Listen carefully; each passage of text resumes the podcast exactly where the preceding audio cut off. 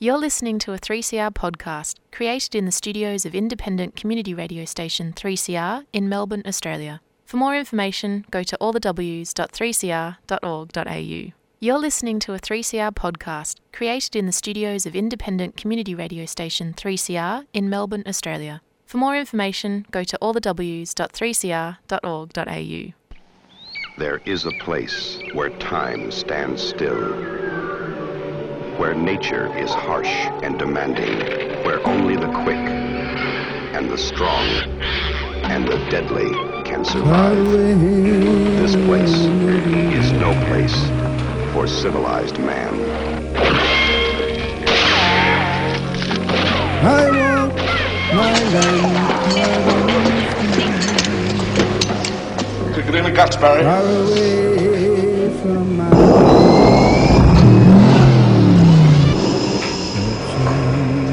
All you've to do now is pass the Australian culture test. Three simple questions, three How correct hell did you answers, get all this and you together? go through that doorway to the greatest little country in the world. Hi, Annie here for Showreel. Showreel is all about what Australian filmmakers and moving image makers are doing in the Australian industry. And today we're with filmmaker Nick Barkla and revisit his film The Healing.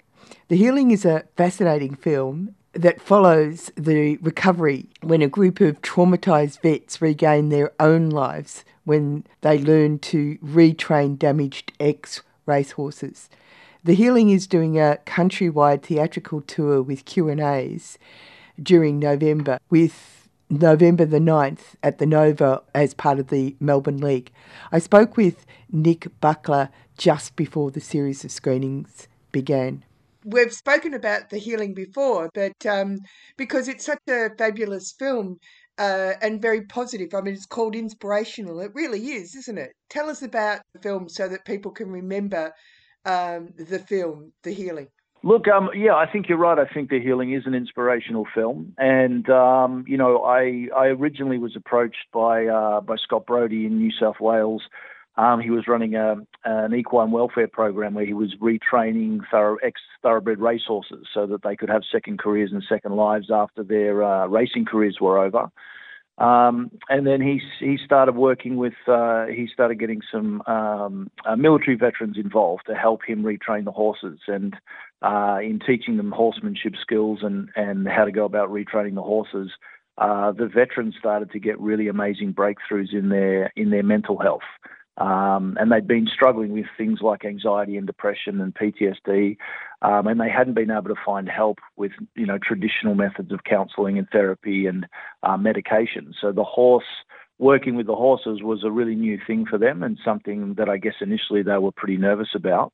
Um, but then it became evident the more they worked with Scott and the horses, um, you know, the more they were able to really achieve some some breakthroughs in their lives. Yeah, it's it's actually quite amazing. Um, now we'll remind people that uh, uh, Scott Brody is a expert horse person, but he's also a former senior constable with the New South Wales Police. So he had lived experience of the uh, trauma that the uh, vets and uh, first responders uh, were dealing with, didn't he? He did. You know, he was a, he was a uh, he was a mounted policeman uh, for New South Wales Police Force, um, and you know, obviously saw some pretty tough things, and certainly knew other people uh, working for the police that have been through some really really full on trauma, and he he was aware that some of these jobs, like you know, being a military veteran or being a first responder. Um, you know, they really exact a toll when you're serving the community. You're also often facing you know, really life and death situations. Um, so he's actually now started in the last, I guess, three or four years with his program. He's also started working with first responders. So the program now takes, um, you know, veterans and, and ex-firemen and police officers and paramedics and um, anyone really that's that served the community in, in any of those uh, roles. And and I was actually really taken by the fact that uh, it also encompassed some of these people's stories were encompassing things like aggravated sexual assault and um, bullying uh, within the services that they were uh, living, uh, working, and living in. And so, Yep. of course, this is a real really difficult situation to come through, uh, come out of because that you've made decisions to give your loyalty to this organisation, and it turns on you. Yeah, very much. Look, very much. I mean, when we went to film, you know, the the, the group of veterans that you see in the in the movie, um, we went to film that course. I mean, I didn't know um, I didn't know what their traumas were prior to filming.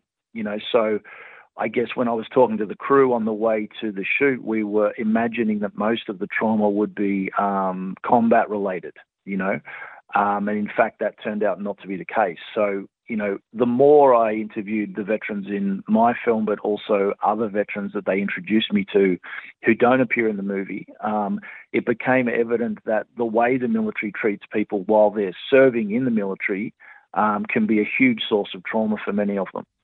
Yeah. Now, and there's something about your film uh, on a whole lot of levels. You have this capacity to actually bring us into incredibly intimate moments. You're, uh, how did that come about? Because people were very trusting of you. Look, I think I think they were a great bunch of people. I mean, you know, they understood that for the film to have a real resonance for the audience, the audience needed to understand pretty acutely what some of these traumas um, were that they'd been through. You know, initially the first couple of days was really just filming the the veterans and their interactions with uh, with the horses. It wasn't there weren't any interviews at all. Um, and then when I said, look, you know, we need some some context for the audience about why you guys are here on this course, um, they understood that they needed to reveal some of the things that, that had happened to them and some of the things that they'd been through. Uh, but it wasn't easy for them, you know. Um, they really did it. I think they did a really courageous thing by revealing some of those uh, incidents. And we're only in the film. We're only talking about really one main incident per veteran. Um, for those that haven't seen the film, there's two men and two women in, in the in the movie um, that talk one that each person talks about you know one incident that they found very traumatic. But in fact there were many more than that you know um, for each person. It, it, often wasn't just one um, event. One event may have been a, a, catalyst but then often there were other things that contributed to you know them them you know suffering extreme anxiety or depression or post traumatic stress disorder that that type of thing. But um, yeah looking answer to your question how, you know, how did it become so intimate? Um, I always wanted to make a very intimate film in, in terms of you've got this enormous landscape um, where the course takes place in Kangaroo Valley. It's a you know really big, beautiful open space, but the interactions between the human beings and the horses in the film um, they are very intimate you know they are very they're in very close proximity to each other when that that healing hmm. uh, connection starts to happen. So yeah, in my mind, I always wanted the audience to feel like that they were on the course um, with the people, and I wanted them to feel like that sense of um, a very up close connection to the horses. Yeah, well, you you achieve it. I mean, your previous films were about the um, things like a, a boxer uh, trying to achieve his dream. Uh, I mean, yep. and and the, in a sense, there's a certain uh, personal vocabulary that's. Uh, uh, happening within your films, and the thing that's it's so fascinating about this film, of course, is not just that it works, I love the fact that it works for these people and the horses. Um, it's so positive. But uh, the fact that the horses themselves are traumatized yeah, yeah, very much. Yeah, I mean, look, the horse that we focus on uh, mostly in the film, uh, Baz, he used to uh, race by the name Bazzicone. Um, you know, Scott had retrained hundreds of horses before before Baz came along, and I remember Scott telling me that Baz was probably the most problematic horse that he'd ever worked with, and you know, he I think had had Scott not put in the time and the effort to retrain Baz, um, rehabilitate him, um, you know, he would have ended up in a really bad way, and like like many horses do. And um, I think the veterans get a lot of um, joy out of knowing that the work they're doing retraining um, these damaged horses is giving these horses an opportunity to have a new life, you know, and have a new new career as a, obviously like a recreational horse or a therapy horse or, or whatever it may be. Yeah, it's it's quite extraordinary because it really does bring into a, uh, to perspective humans and their relationship to to other uh, animals and nature. I mean, there's so many things going on in this film, and the thing that's really fascinating about it is that you actually see people learning new skills that build trust, patience, and confidence. These incredibly yep. important human resilience uh, elements. Yeah, very much. I mean, I think um, you know when the veterans and the first responders, when they're employed and um, you know, m- most of them, and I mean really high percentage of them, when they were in their jobs, they they loved what they were doing. You know, like they really found it like it was their life's passion, and it was almost like a calling. I mean, many of the veterans, most of the veterans I spoke to, joined the military straight out of high school. You know, and um, and that that and those jobs were very much what they loved doing, but there was also there was a real sense of that was their identity and I think when they were no longer able to function in those roles, and then they were outside of the military or you know those first responder groups, um, many of them fell through the cracks of organisations that were are supposed to help them.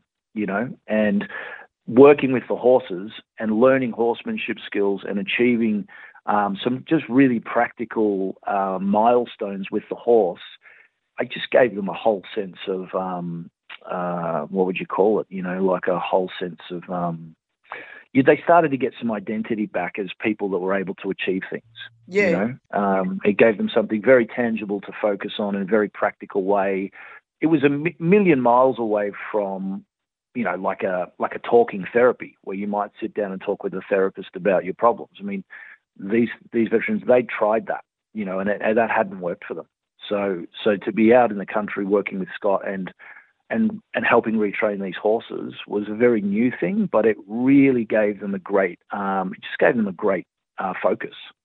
Well, it's it's challenging and um, similar to the talking therapy, which bypassed them, is that you have to be the one that actually learns the new skills. It's you that gets um, confronted with your own self, and you're the one that has to actually build your own resilience and new self.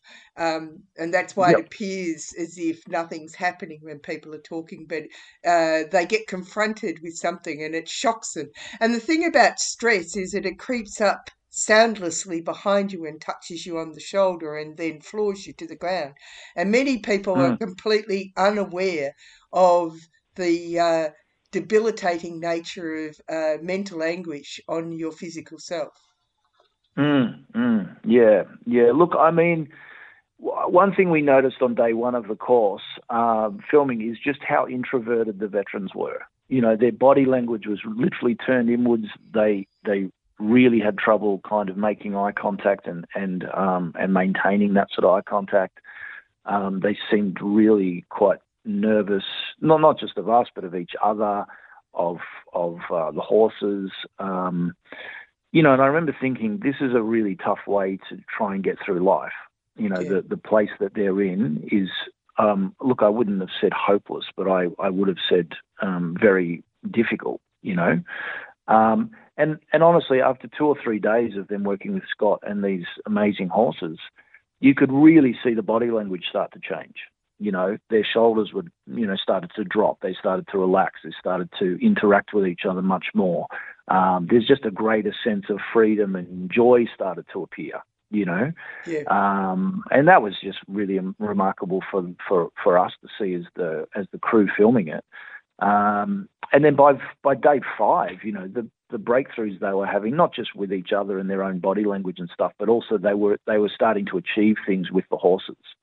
Um, and I remember sort of yeah, on the last day, looking at the uh, just looking at the body language and the faces of the veterans and just marveling at how far they'd come, you know, in, in five days. Like some of them seem like completely different people. Have fun on Melbourne Cup Day, but without the cruelty by saying nup to the cup. Join Coalition for the Protection of Racehorses and Ten Fingers on Tuesday, 7th of November for Fashions on the field at the Flemington Bowls Club from 11am. Live music, DJs, delicious food, lawn bowls, outlandish dress ups, and human races. Let's celebrate animals, not exploit them. Visit nuptothecup.org for tickets. Help us make the first Tuesday of November a party for the animals. Nup to the Cup is a 3CR supporter.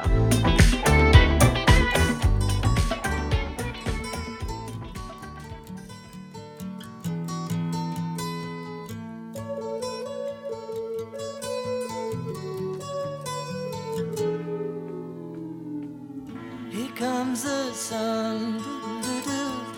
Here comes the sun. I say it's alright.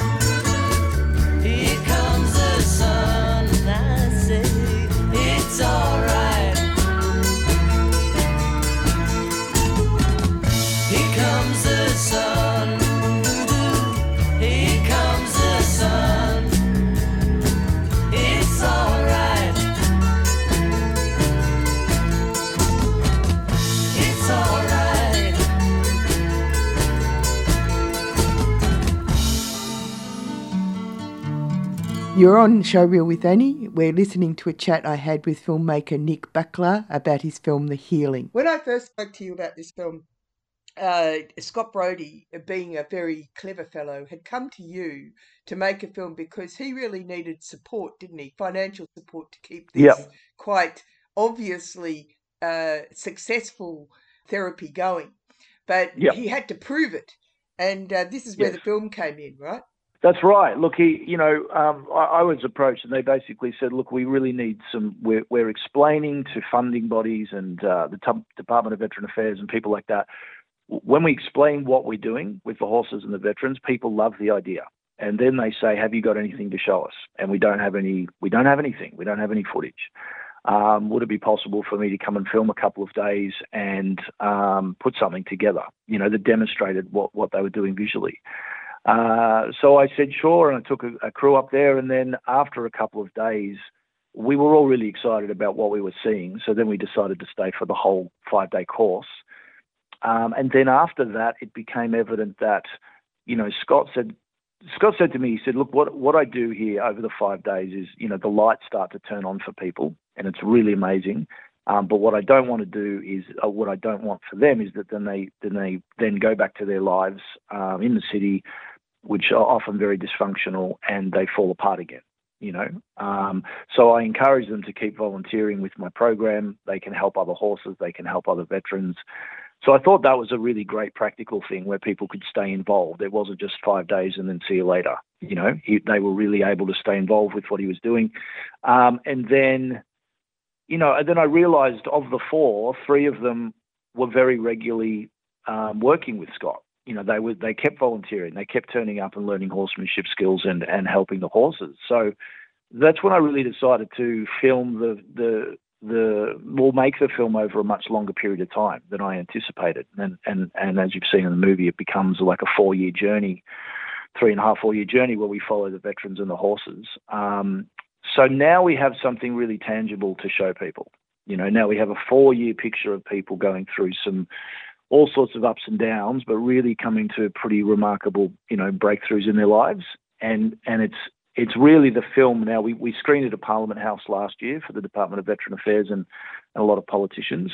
Um, it's also been screened for the full staff of the Royal Commission into Defence and Veteran Suicide, um, who really loved the film. So, with this upcoming cinema tour, then the film will also be available uh, to rent or buy online. Um, just the the the word about what Scott's doing is going to get out more and more. You know, um, and so I think um, as much as this film can help get him ongoing funding so he can continue what he's doing, then fantastic. Yeah, yeah, it's very seductive to see something that actually works. I mean, people like to think that, uh, you know, uh, that thing about hitting children is uh, the way of making them into a good person. Actually, it's not. Uh, it's the uh, gentle therapeutic approach that actually has long term results. Um, so, Yep. and your film actually shows this quite, and it's fantastic. Um, talk, let's talk about the national Q and A screening and Q and A tour. Uh, I know you're coming to Melbourne on the 9th of November, uh, Yep. Thursday. It's going to be at seven pm, and it's going to be at the Nova.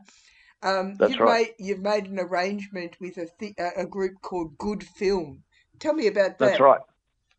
Look, good film. Um, I was looking. I was looking. A, I wanted to get a mainstream publicist, um, and I ended up with uh, getting someone called Nicole Hurren, who's been fantastic, um, reaching out to re- reaching out to mainstream, you know, um, uh, publicity outlets, uh, mainstream media outlets for us. Um, but I also wanted a group that were able to reach out to veteran organisations, first responder organisations, mental health advocates, horse and animal lovers. There's a, there's a lot of kind of more niche uh, groups that I think will be very interested in the film. So, you know, I was thinking, well, how do we reach out to all those groups and talk to them about the film and how they can see it? So, um, I was someone talked to me about uh, good film and what they were doing in the Australian documentary space. And then I contacted them, and I've just had a fantastic time with them ever since. You know, just really, really very professional, very bright people um, who are now helping us reach out to those organisations, but have also been really amazing at helping set up these um, Q and A event screenings in the capital cities. And um, and we're now looking now that the word's gone out that we're having these um, screenings in the capital cities. We're also getting a lot of requests from regional areas in Australia to hold screenings in cinemas in their country towns. You know, potentially as fundraisers for uh, Scott's organisation Horse Aid.